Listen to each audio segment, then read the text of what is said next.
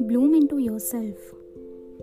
You have the audacity to come out from all bruises, all grief, and step into the new layer of skin, of self love, of flourishing. Somewhere in between our withered heart, there's a soft space that make you believe you deserve adoration, you deserve respect, and it anchors you back into yourself. You just have to bloom into yourself and nurture your soul.